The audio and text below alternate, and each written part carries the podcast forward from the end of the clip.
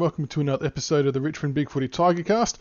We've got our, our regular guest back in this week, Grockadock and Lounge, Lounge Lizard. Gee, that was a tongue twister. Welcome back, boys. Thanks for having me again.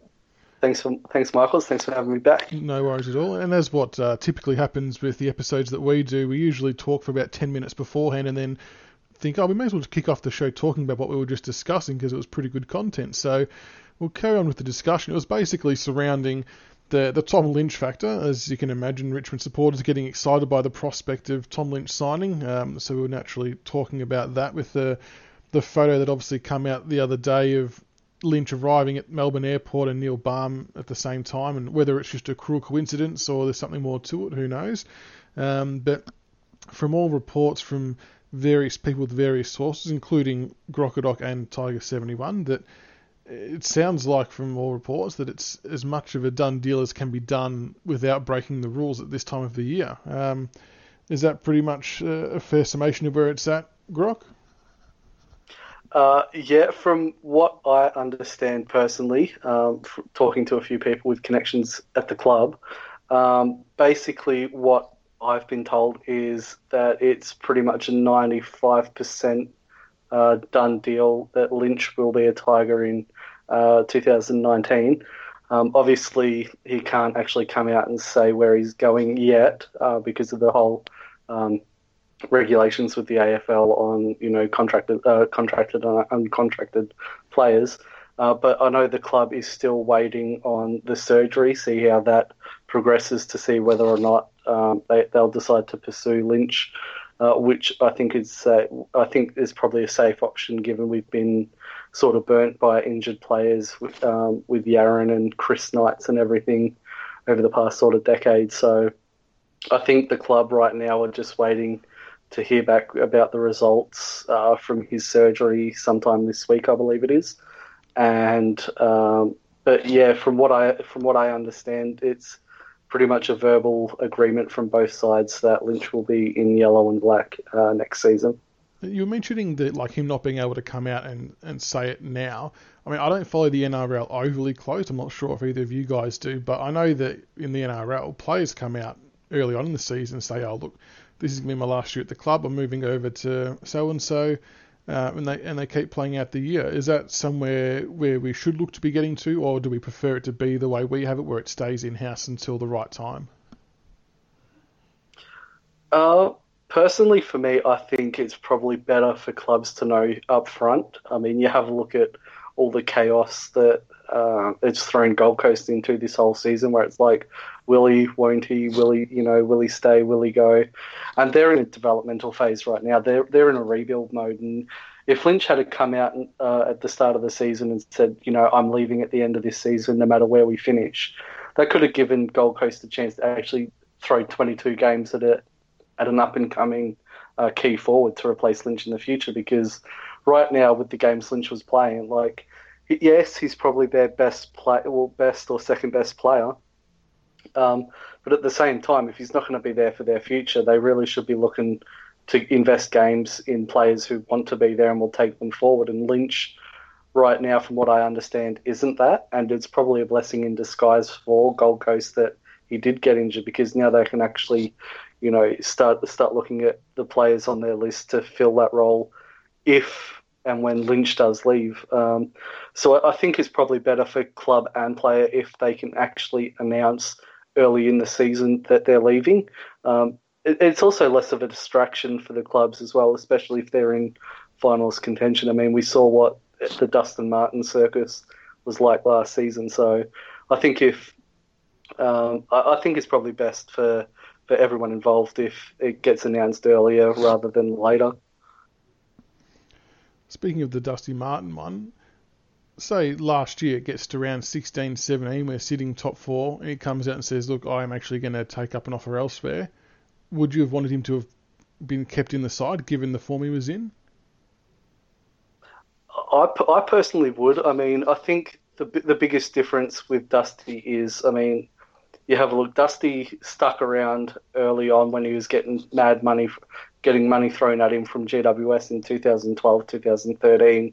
And then obviously he did have that little period where he decided to go look, which from what uh, has been reported that was more Ralph Carr pushing Dusty to search for the the other offers rather than Dusty saying he was going to do it himself. So I think if Dusty had a left last last year to North for the 1.4 million or whatever it was, I don't think we could have been too upset with Dusty uh, leaving. I mean, we, we we know how short a footballer's career is and how how it can be taken away in an instant if you get a pretty bad injury. I mean, we've seen, you know, Michael Close and everything from Brisbane get severely injured, and uh, that's been the end of his career. So, I personally wouldn't have begrudged Dusty if he left for that kind of money. Obviously, setting himself up for uh, life after football because who, who knows what's going to happen. But at the same time, a part of me would have been upset and angry that he did, that he decided to leave. But then at the same time, if if he did decide to leave and say at round 16, you know, I'm I'm leaving, take the money, I probably would have played him, but I probably wouldn't have played him in the positions that he he was better at, like that inside mid. I probably would have played him per, as a permanent forward at that stage and brought in a, a midfielder, probably um, Jack Graham, earlier than what we brought him in last season, just to see if he could develop into that sort of big inside midfield role. And Lambs, this is what's your take on the Lynch situation? Is he going to be a good fit if it does come come across that he comes over? It's a really interesting um, topic. I, I I certainly want us to pursue him and sign him for the obvious reason of we're in a window and we know how fleeting it's, it's been for Richmond supporters to be in a window. Um, I certainly know, you know, I mean, I, I didn't see the glory years of the 70s and 80s and um, you know those brief appearances in prelims and I think was it 95 or and 2001 um, were a bit before my time uh, age wise as well so we're in the window and we've only got one key forward and he is getting on and he plays his best football up the ground. So to have someone of Lynch's caliber come in um, I think is a no-brainer. Uh, the money factor I'm not too worried about. Uh, you got to pay to get quality. Um, and it, has been quite clear throughout this negotiation period that money is not the be all and end all for him. I think there's been reports that he would even sign for sort of 800,000 to be in part of a flag. And um, we're seeing guys like Dangerfield sign for unders, you know, for, for, because it's not the most important thing to him. He's made his money at the Gold Coast. Um, and I think he's he, the impression has been that he he's made his money. He actually does want to come and play in some successful sides, and the Gold Coast aren't aren't going to be near it um, in his time. So money's not going to be an issue. Having him there, having him there is going to be massive. Um, the concern is going to be a fallout of, of some other players um, in terms of who we might lose.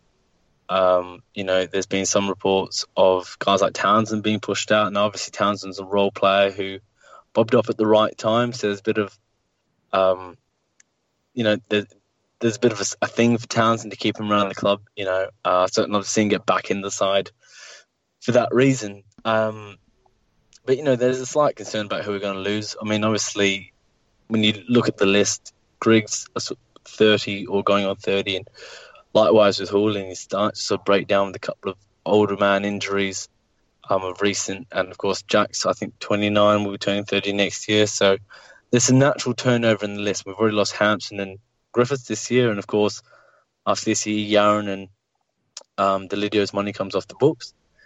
Um, and you know, there's talk about Shai Bolton looking around, um, and Corey Ellis, I believe, has been linked with with Hawthorn. Um, so whether we lose players in the natural progression he can fit in, then I think it's gonna be great. But I, I, I think there's a little part of me that's you know I wouldn't want to lose too many people. Um, but then the Hawthorn model, they successfully brought guys in during their window um, while turning over players, and, and, it clearly didn't stop them. Um, so for mine, I want him there. I think we can afford him. I think we've got the right natural player turnover to get him. But uh, I think we need to be careful that we we don't go and lose someone like a Townsend who, who's just a great clubman, you know, and great guy to have around the club. Um, and as it's been mentioned, I think it's all but a done deal. I think it's all been all but a done deal for quite some time. Um, frankly, the one that surprises me more is the talk of Stephen May wanting out that that's taken me by surprise. Speaking of Yeah, uh, that's, all the all uh, the talk, Tiger seventy one just inboxed me back saying that he hasn't heard anything else about the footage with Balme, but nothing other than everyone thinks that he's ours. So, as I said, he stands It's interesting changed on- since August. And it's interesting on that Balme thing.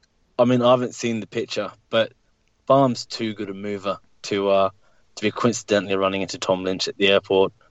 Uh, I think it's been very cleverly done by by Balme um, to do it in a place where he's got a very good alibi about about how how they were together. Um, but then there's been reports as well. I mean, I've heard from one person saying that uh, Lynch was down in Sorrento, supposedly having lunch with Eddie McGuire.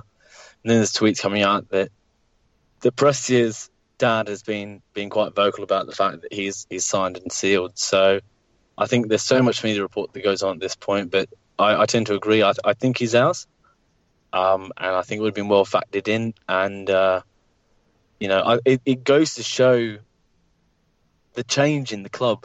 You know that a guy like Tom Lynch wants to come. You know, it's been I can't think of outside of maybe Nathan Brown the last big coup we pulled from another club.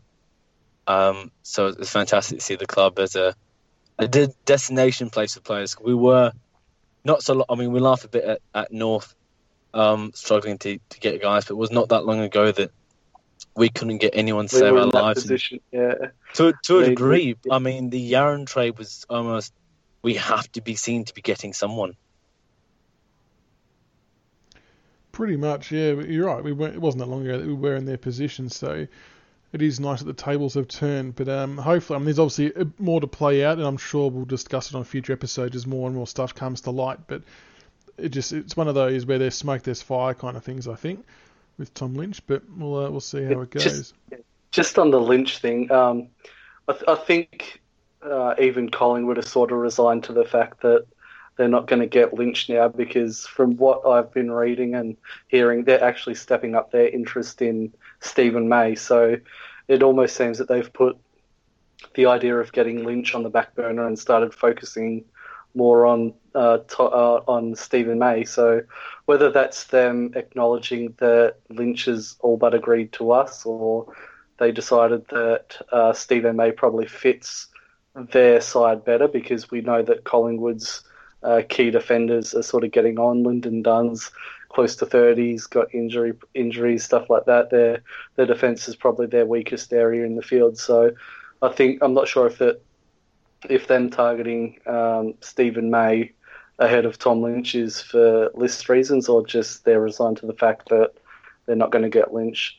Um, but I think the biggest thing for us, uh, the player that I wouldn't want to lose uh, to get Lynch is Jayden Short. I think, especially with, as as um, Lounge Lizard mentioned, with Bachar Houli getting on and he's getting these constant injuries now, Jayden Short becomes even more critical to us as that attacking halfback flanker. So I think um, if we get Tom Lynch, yeah, that's going to improve us in the forward line. But if we lose Jayden Short, it's going to make a huge dent in into how we transition the ball from um, back 50, and that, that's where we generally we do like to launch from. So I think I it, don't know it- what- it's I think Sorry, it's sort of um, it's it's one of those things. It's it's kind of like robbing Peter to pay Paul if we lose um, short to get Lynch.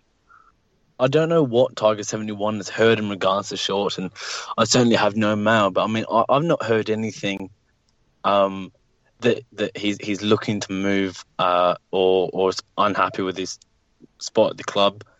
Um, I think it's, It's one of these. It's just the dollar situations. offer on the contract. Yeah, I mean, looking at it objectively, I mean, you know, this is maybe second breakout season. I mean, he was entrenched in the side last year before he came on, and you know, And got the injury. you won't want to get Yes. Yeah, you don't you don't want to sort of get too too carried away with your place. I mean, we've seen a bit with uh, Bolton in recent times, and other players at other clubs as well. I hope that he, he's sort of not being asking for too much and getting too carried away. I wouldn't be surprised to see a two year deal potentially. Um, uh, to then relook at it, you know, if he can snare a flag or or something. But I mean, as a observer's view, I'm I'm very confident of, of keeping of keeping short. So I the think Short's taken a leaf on... out of Dusty's book uh, from last year and backed himself to have a good season, postpone it, and then sort of get more money at the end of the season than if he had signed sort of three or four weeks into the season. So I think he, he's probably playing it smart on his end as well. And no doubt, we probably know if Lynch is ninety five percent to us, we probably know what what he's going to ask and what he's going to be signed for. So I think when they're doing these negotiations with the other players, they know full well what, what Lynch will sign for and what they've got to play with. I don't think it's one of these situations where we have to wait and see what Lynch wants. Yeah. I think um, I think I think the club will well and truly know where that at where that's at. The one I am interested in is Grigg, whether he um whether he goes on, whether he goes to another club. I mean, it's been quite evident that he's been slowing up a touch this year. I think Grigg always has been a slow player and had seasons where it taken him a, a while to get going. Um, even last year, you know, he played a role. I think you may have actually said it, Grock, in the thread somewhere that he played a role very cleverly where the opposition ruckman were treating him as a second ruckman, where now that they're just seeing him as a as a guy who's competing with them, so they're playing him differently. And I think that's affected his form to a degree that, that clubs are not, to a degree, not taking him as seriously because they know what he's there to do. Um, but he is getting on. He does want to play on from all reports, uh, a bit like. And I, I heard there was someone on the radio that mentioned that Houli would go to another club to play on. I don't think that's true. I think he'll stay. I think Houli will stay at Richmond either way. Um, but I think Grigg will be the interesting one, whether he potentially tests the waters and, of course, follows his great mate in Lids to GWS. Um, particularly, you know, if, if, they lose a few more players this off season themselves. Um, but then there's been was interesting talk from Tiger Imposter. Um, said he was speaking with someone at Coburg, and that Brandon Ellis is is uh, the word is that he's likely to go north. Um, I don't think he'll be involved in the trade with Lynch. But it'd be interesting to see if he's, you know, I don't think his spot in the side's guaranteed, um, or his future at Richmond is, is guaranteed. Uh, I think he's quite a good footballer, but I don't get the impression that he's an entrenched Richmond in, in the Richmond side. I think he's someone we could throw around for currency, maybe for picks to try and pick back into this supposed super draft. Um, so for mine, I think the only two ones who, who might not like moving on could be Grigg and and Ellis. With the Grigg one, I was tagged yeah. in a video on Twitter that he was in an interview recently and, and pretty much straight out said that there's no contract offer in place at the moment. So he's not heard anything apparently from the club one way or another. So it probably has a, a bit of bit of legs on it that he, you know, he, he might be one that might sort of be a bit unlucky in missing out potentially. But I think he'll yeah. be a great guy to get for a mid-range side. You know, um, come in, play for a year or two. He's experienced. He, he's a hard trainer. Um, even potentially go and do a bit of a Luke Hodge style thing where you go up for or Sam Mitchell approach of go and play for a year or two. Even as back at somewhere like Carlton. Um, you know, hard training, enforcing into the kids, and then going to coaching because I think I think I, I, believe that coaching is something he's interested in.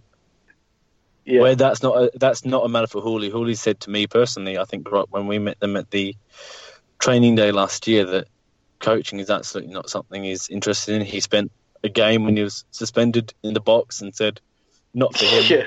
And his his future lies purely in in work with uh, the Muslim community and game young Muslim lads and women in, involved in junior football, um, and that, that and I think we're very big supporting into that.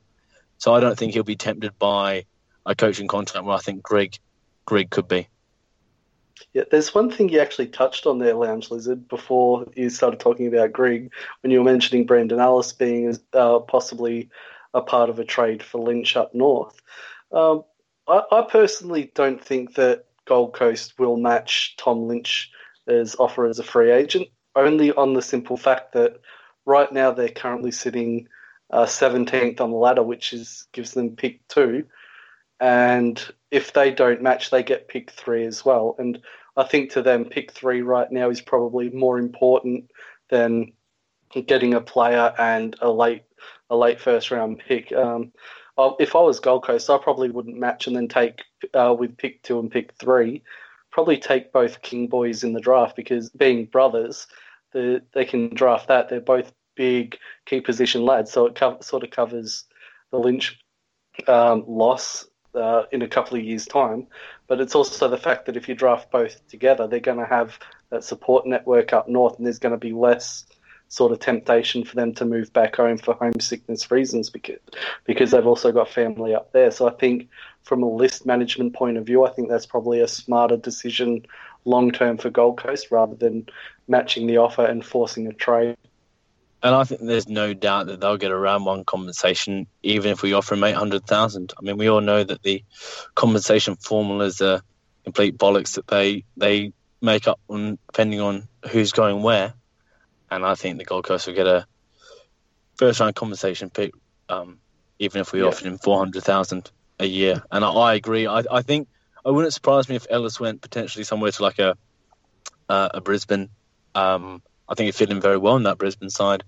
Um, and obviously, you know, if there's a, a few a boy in the draft somewhere who is said that he won't go to Brisbane, um, that they may use that pick more wisely for someone like Nellis. All very good points there, fellas. All right, we'll uh, we'll push on to the dreaded review of the round 17 game versus GWS, or that we could just push it aside and keep talking trade stuff for another 20 minutes potentially.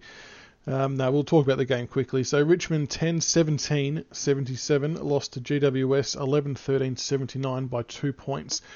Uh, I was on record as posting that this was one of the most frustrating losses that I've seen. And I don't know, it just really angered me just because I felt we should have won. Um, our goal kicking was horrendous. Uh, you don't want to point the finger at sort of individuals, but Castagna kicking 0-5 and, and one out in the full, and Bolton not even registering a score from 40 to 45 metres out in the dying moments. Just moments like that absolutely killed us. Uh, what did you boys make of the game? Personally, I, I didn't see the game, and it sounds like a dodge there, a bullet there. Um, I suppose it takes us back to the old Richmond. You know, there, there's as much of like I think it's dead. There's still a part of that Richmond that that comes back out of nowhere and, and reminds us maybe endearingly of where we've been and how far we've come. But um, I didn't see the game, but the reports I've read on it um, were were not flattering. And obviously, Castagna kicking 0 5. Sometimes you have games like that, um, but it's disappointing for, for a forward who, you know, marking and he can be quite fumbly, can be a negative, but he's always been accurate in front of the scoreboard and very good at at getting on to the to the goals. Um, Bolton, I'm not so surprised about. I can't. I think I mentioned this before. I can't work out where I sit with him. Whether I think he's going to be an absolute elite X factor genius or the and playing waffle football in two years. Um, games like this don't help him with the situation with the contract. Uh, they don't help him coming into the side. Obviously, when Rioli was out, he wasn't first pick. Um, so it's not great for him that after all this time out that he, he didn't step up. Um, and again, I suppose for the interstate situation, I don't read into it as much as everyone else wants to. I suppose it, it sells the papers to a degree, but um, you know, we only went down by two points. I think Crocky game I mentioned on on the board somewhere recently that I mean we're outplayed by Adelaide, and we could have pinched that, and we are comprehensively outplayed by West Coast. But I mean, we threw the game away against Port. Um, and by sounds of it, we threw this game away and to only go down by two points. One scrum to kick four could have been the difference. We could have won, and suddenly, you know, it's not an issue anymore. Um, it doesn't read well. I don't think it's going to get into the players' heads because of this, uh, and I don't fear going into state for a final. But uh, it, it's not good to have a loss like that. But um, we've won a lot in a row, and I'm a believer in in having losses at the right time. Uh, and this could just be a good reminder to the boys of the fundamentals of the game plan, the fundamentals of being a Richmond man, and how we got there last year. Um, and it's not going to be a walk in the park. And uh, I think if you're going to take any positives out of it, that it may just be one of those losses we needed to have. Um, and obviously, you know, uh, come back, regroup. Um, we got the Saints this week. I think this is the game to break the record at the MCG. Um, so we can get a game back on track. We're still top of the table. Um, we should have a very good win this week. Um, and from our obviously not seeing the game. As I said, my views on it were hopefully it's just a loss we need to have, but not good either way. But not as drastic as as I thought it was when I first jumped on the autopsy thread. Uh, for those who are listening, you know, you would have thought it was the uh, the Wallace days for a while, for a while there. But um, I, yeah, at risk of repeating myself a third time, I don't think it's the end of the world. And Grok, what about yourself? Did you catch the game? What did you make of it all? Uh, I watched the game. I watched the whole thing. Um, even though I was tempted for the first time ever to turn the actual game off, uh, probably four or five times um, throughout the course of the night. Um, it's one of those ones where I think we all feel bad and think we, you know, we let a, a win slip through our fingers. But at the same time, I personally think that if we had have won that game, we would have stolen it. We wouldn't. I don't think we deserve to win at any stage um, Saturday night. I think GWS thoroughly outplayed us for probably two thirds of the match. Um, I think it was mainly that burst in the second quarter and that burst during the last quarter that even had us in a remote chance of winning the game anyway. It was just outside of that, goal, uh, GWS just thoroughly, thoroughly outplayed us. But like we look at, oh, sorry about that. We look at um, Jason Castagna kicking 0-5 and one or two out on the full. Um, at the time, I was livid that he missed those shots, especially that one after the high tackle in that last quarter where he's 25 out pretty much directly in front and missed. Um, but at the same time, you also have to look at it. He had six or seven shots at goal. So he's getting into the positions where he's, he's um, having shots uh, to score. Um, and it's one of those things. He was probably our most dangerous forward on Saturday night. He was just constantly in the right position, just just couldn't execute. So I think, as bad as Castagna's kicking was uh, la, uh, last Saturday, I think at the same time he does have uh, he does. We do need him in the side. He, he just offers us so much with his with his gut running and just just finding space in, in the forward line. I think he's probably one of the best players we have at just being able to get into a position where he can actually have a shot at goal. Um, but also, it's just once you kick naught two as well on that point, once you kick naught two, it gets into your head. Um, I'm not surprised in that Yeah. with naught five, it's very hard to to when you're having an if if he just purely had an off day, you can't flip that switch during a game. Yeah, and that, uh, that's the biggest thing too. I think, I think we all know George is a better, uh, better shot at goal when he's running.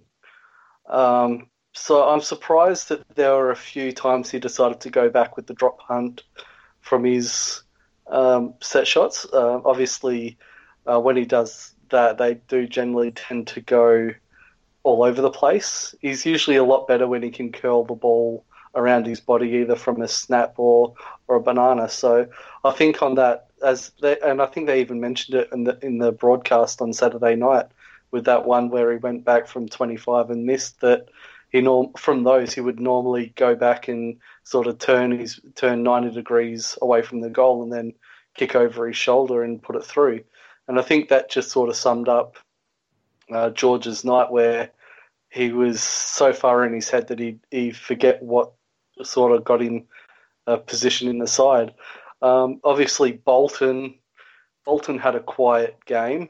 Um, I think uh, I don't think the role that he played Saturday night really suits him, especially when you look at the role he was playing in the VFL when he was tearing it up. He was playing more through the midfield and out on the wings rather than as a small forward.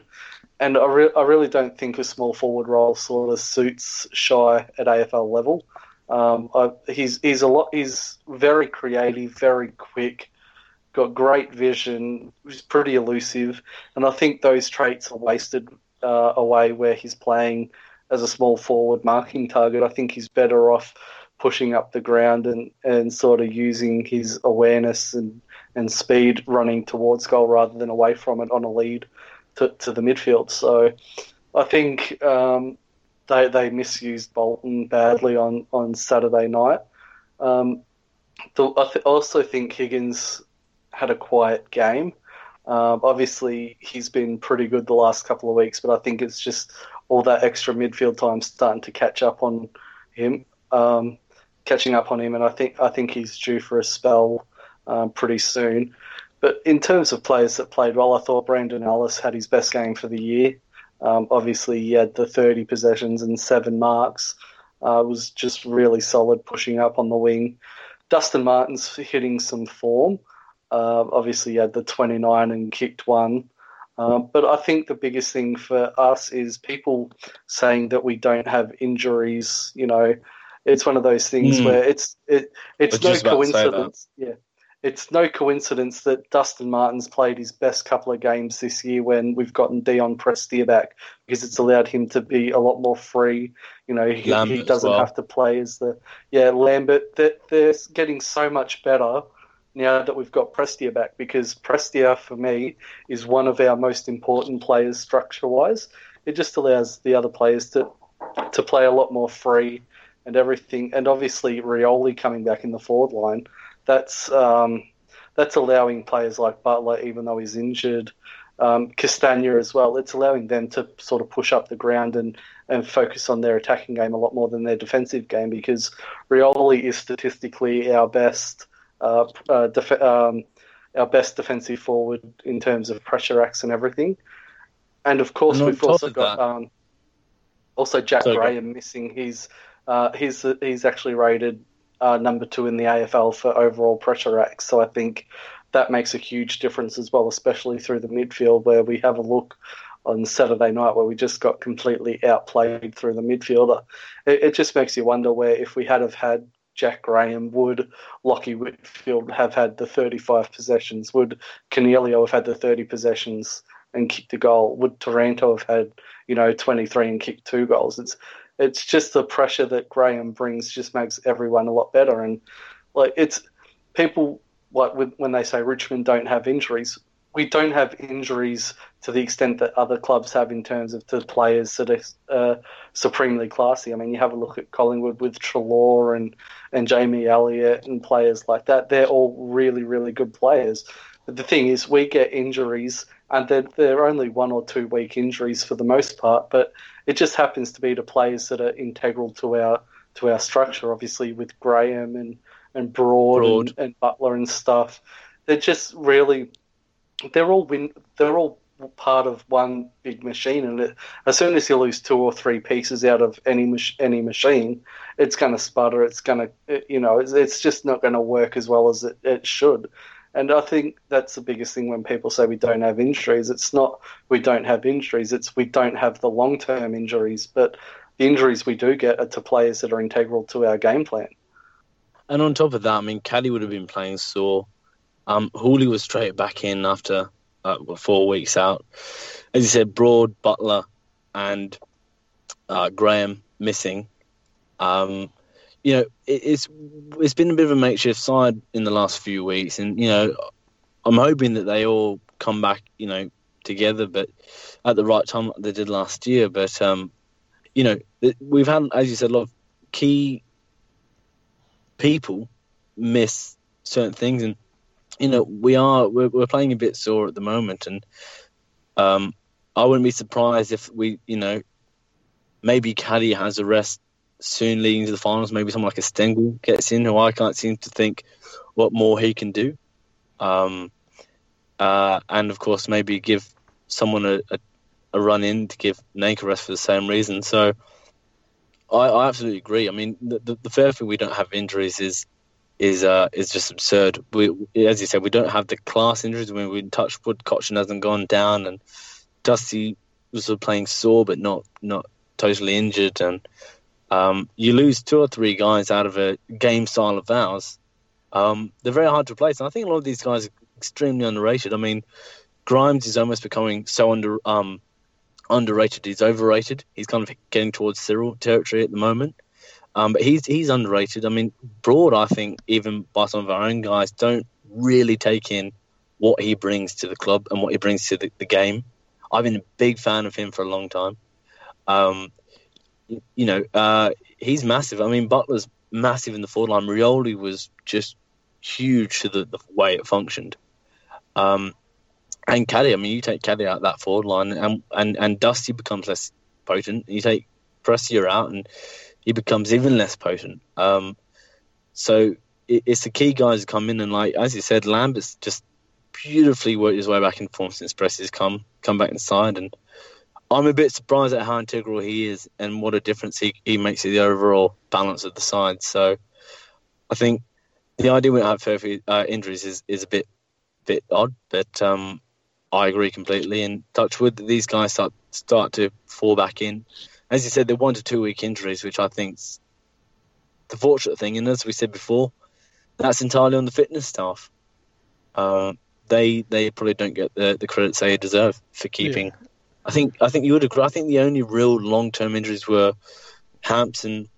His was degenerative. Um, Maric, who who just hit old age as a footballer, and Drummond. And Rioli at the had, start of the season, yeah.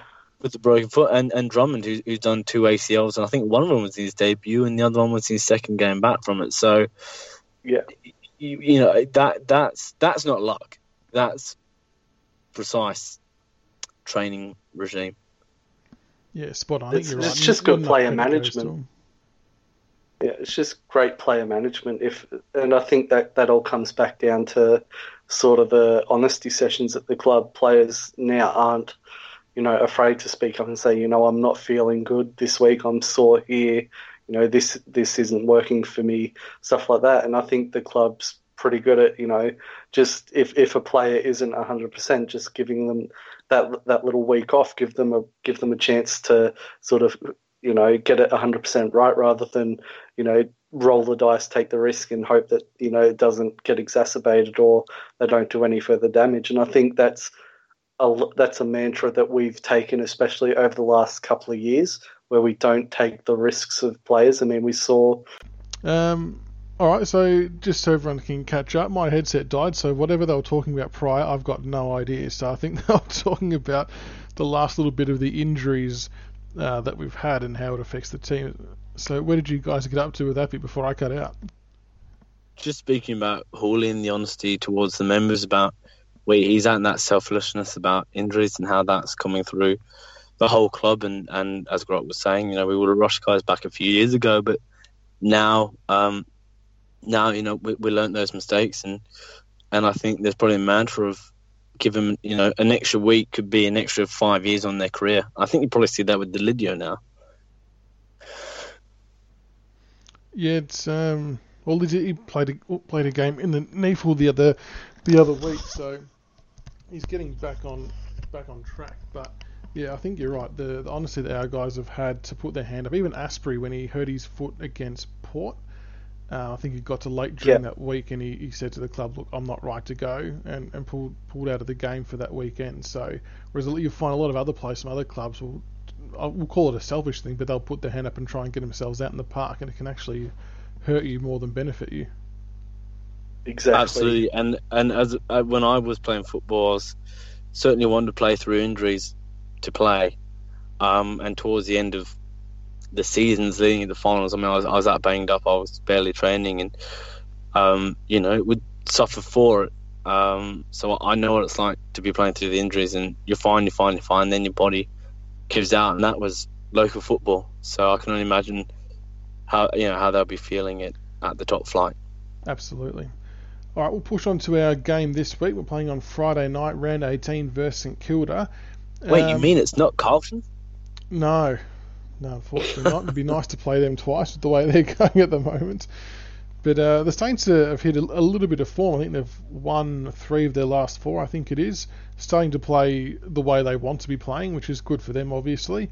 Uh, and um, they obviously touched us up last year in a similar round.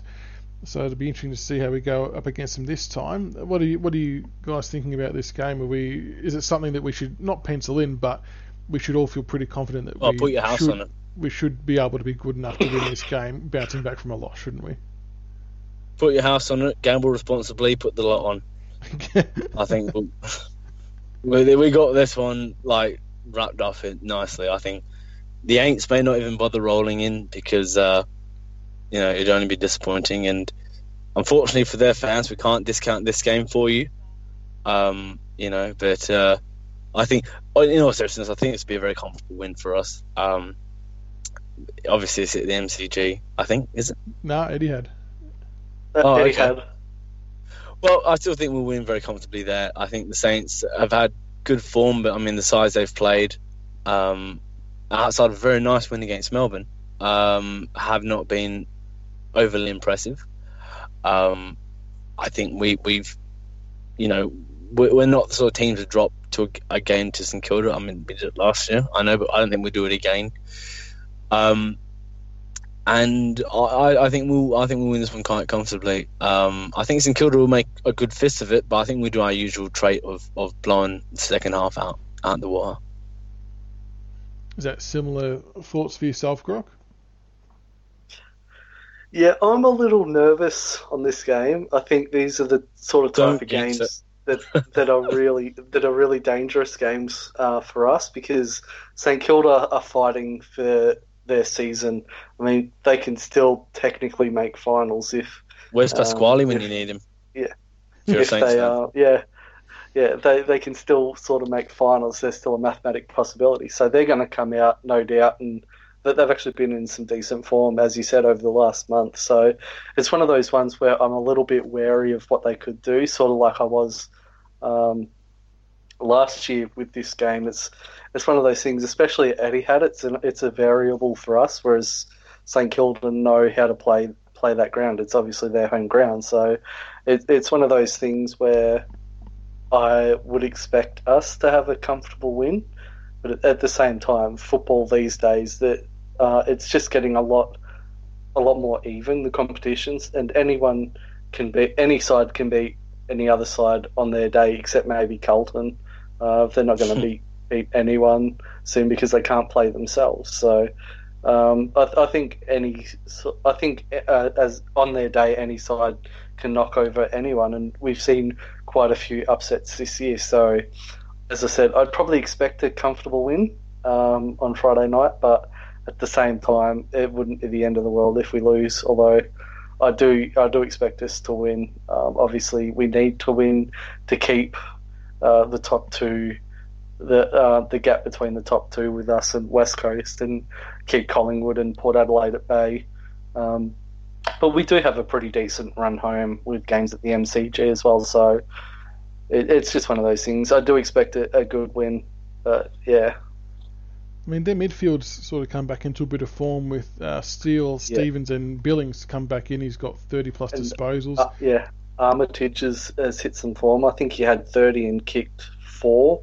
Was it last week or the week before? yeah, I think it was the week So before. he- 'Cause he's finding the first time well, we played yeah. them, he was getting smashed from pillar to post by St Kilda people that he was slow and um, needed to be delisted and all kinds of stuff. But yeah, he started to come into some form as well. So And then, then well, I of course, you've got the live wire Jade Gresham up forward, Oh, who's got in some red hot every form. game he smashes us, it's unbelievable. Well, the And he's weirdest in- thing he's is when we play Merlin in the Yeah. year is how he kicked six, but St Kilda were barely sighted. I mean, and it felt like he kicked six out of nowhere. Um, so it, it uh, do you think Grimes goes to him? Or I Voss? do, yeah. Grimes for me. Yeah, I, I reckon Yeah. Grimes as well.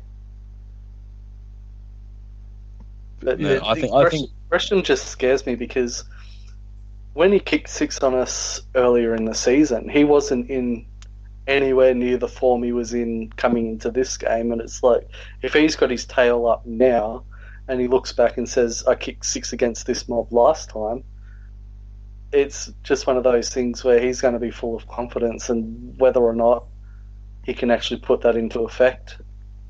Um, is a different story, but I think he's probably the biggest danger for us on, on Friday night. And what about changes for our side? Um, I mean, there's been people calling for Corey Ellis to be dropped. I, I know he didn't shoot the lights out, but he was our second highest rated pressure player, and we know that Dimmer rates that stat pretty highly. Um, Bolton obviously wasn't, you know, the best he could have been, especially when he got Stengel and the VFL who kicked six goals. Are there any possible changes from our end, or do we go in unchanged and back the guys in for another week? Personally, I think unless anyone is coming back from injury. I think we leave him. I mean, as I said, I think Stengel's probably been very unlucky not to get a goal, and I wouldn't mind seeing him come in for Bolton. Um, but that's a, a, personal change, a personal preference change more than anything. And uh, I think probably leave it as is. And you know, maybe someone like Bolton just needs a couple of weeks to get a get a feel for it. But uh, I, I, I think probably leave it as is. I've uh, got three changes for the side uh, for Friday night. I've got um, Bolton out for Stengel.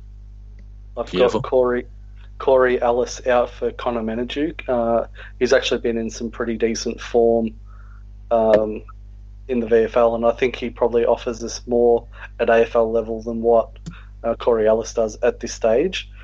And I've actually got uh, Jack Higgins out and I've got a man crush on this lad, and I really want to see him debut. But I've got Jack Higgins out for Liam Baker. I think Liam Baker. Mm. Would, oh, I, I, Liam Baker's actually been in some pretty decent form at VFL level, and he's he's just one of these uh, players. He's really smart with the ball. He's he's quick. He's nippy. He he he goes hard when he needs to. He's hard at the ball, hard at the man. I think uh, Friday night would probably be a good game to ease him into it because uh, St. St Kilda's midfield slow and aging, and I think it's one of those games where he'd be able to utilise his his assets, where you know his pace and his, his skills. So, and I think I think Jack Higgins is probably due uh, due for a rest anyway. So I wouldn't mind mm. bringing um, Baker in as well. So they're, they're probably my three changes uh, for the, the only, game. The only other I was going to jump in, boys. Was, um, oh, go on. I was going to jump in and say I'm just going to have to, to jump off, but uh, thank you very much for having me on again, and everyone is listening and will listen. Thank you for hearing my dulcet tones for another week. No, and uh, thanks for coming on. I'll see you guys around very soon. What's your, Cheers, guys, before you go, what's your tip for the game? Uh, Tigers by. I'm gonna do a. Uh, I'm gonna do a, a Shazza here. Tigers by a million. By a million, okay, no worries. Cheers, guys. Go Tigers. See you, mate. Yeah, the. Uh, your, the, was your change for the game? Uh, yeah, the only other change I'd written down was Castagna to change his boots to some goal kicking boots would be preferable. But, yes, uh, but, Castagna to get uh, uh, Jacob Townsend's uh, right foot. Yeah, that'd be that handy. would be. But like you said, Baker's been in some pretty good form in the VFL, and from all reports, if you go by Dimmer's press conferences, he was pretty close last week. So maybe it is time to bring him in, and um, yeah, Higgins I suppose could do with a, with a bit of a rest, but yeah, it's be interesting to see what they go with. But I, I still would love to see Stengel come in at some stage. I think his form in the VFL has so, been pretty exceptional. I mean, he had six on the weekend, so I think that's uh, that's a pretty hard sort of number to ignore um, on the weekend, especially on a uh, especially on a sort of rainy sort of day where it was, you know, very blustery and the conditions weren't all that great. So I think that uh, for Stengel to kick six in those conditions, I think that warrants a game, especially given how good he's been over the past four or five weeks as well. And Bolton didn't exactly set, you know, the world on fire. And I think it's it's one of those positions where you need to perform uh, each week, or otherwise, you know, we've got players in the VFL who are who are performing week in week out, and obviously Bolton didn't have a great match, and Steng he got the got the nod ahead of Stengel uh, this week, so I, I, think Stengel probably should get the nod ahead of um, Bolton this week. Yeah, definitely agree. Well, it'll be interesting to see what the selectors come up with. So. Just a reminder, the game is on this Friday night, Etihad Stadium at 7:50 p.m. and we're live on Channel 7 and Foxtel from 7:30. Uh, Grockadoc, thanks so much for coming on, mate, and obviously the lounge uh, thank you just, for his time as well. Just my tip. Oh, your tip, yeah. Yeah, uh, yeah. Uh, Richmond by uh, 51, I reckon. Yeah, I reckon. probably be clinical, yeah. I reckon we'll win by anywhere between 30 to 35 would be nice, but just getting the four points and creating that gap like you spoke about earlier on with the with the top four would be the main priority really. Yeah, just just maintaining that that that sort of game buffer. Obviously, um, if we get the if obviously if we get the win this week, uh, we'll we'll be a, a game clear of um, Collingwood, and then we've got Collingwood the week after. So that becomes a game where where we could either be sort of equal with Collingwood or we can go two games clear of them. So I think this game really does sort of this this is a really important game in that in that regard. Yeah, absolutely, and hopefully the players treated accordingly and they don't come in here um, taking them lightly because, like you said, anyone on their day, uh, maybe Bar Carlton, can beat anyone else. So if the boys don't come switched on, they're in for a world of hurt. But uh, I'm pretty sure that they sort of know what's at stake, and I'm sure they'll be pretty dirty about the loss to the Giants and they'll bounce back. Yep. Well, thank you again, Grok, for coming on, and to Lounge Lizard, who, who did have to duck off a little bit earlier. Uh, sorry about all the technology issues I had with the headset cutting out halfway through. Hopefully, I can edit it seamlessly, although I'm, I highly doubt it, but we'll see how it goes. But uh, thanks again for coming on, mate. Really appreciate it. Thank you so much for having me on. Um, great, great, it's always great fun. So thank you so much. Thank you for listening to another episode of the Richmond Big Footy Tiger Cast. Be sure to subscribe to the podcast on iTunes and YouTube so you can follow all the roast and toast, the reviews and previews, and all topics Richmond. Also, keep an ear out for our special episodes of interviews with past players. Go Tigers!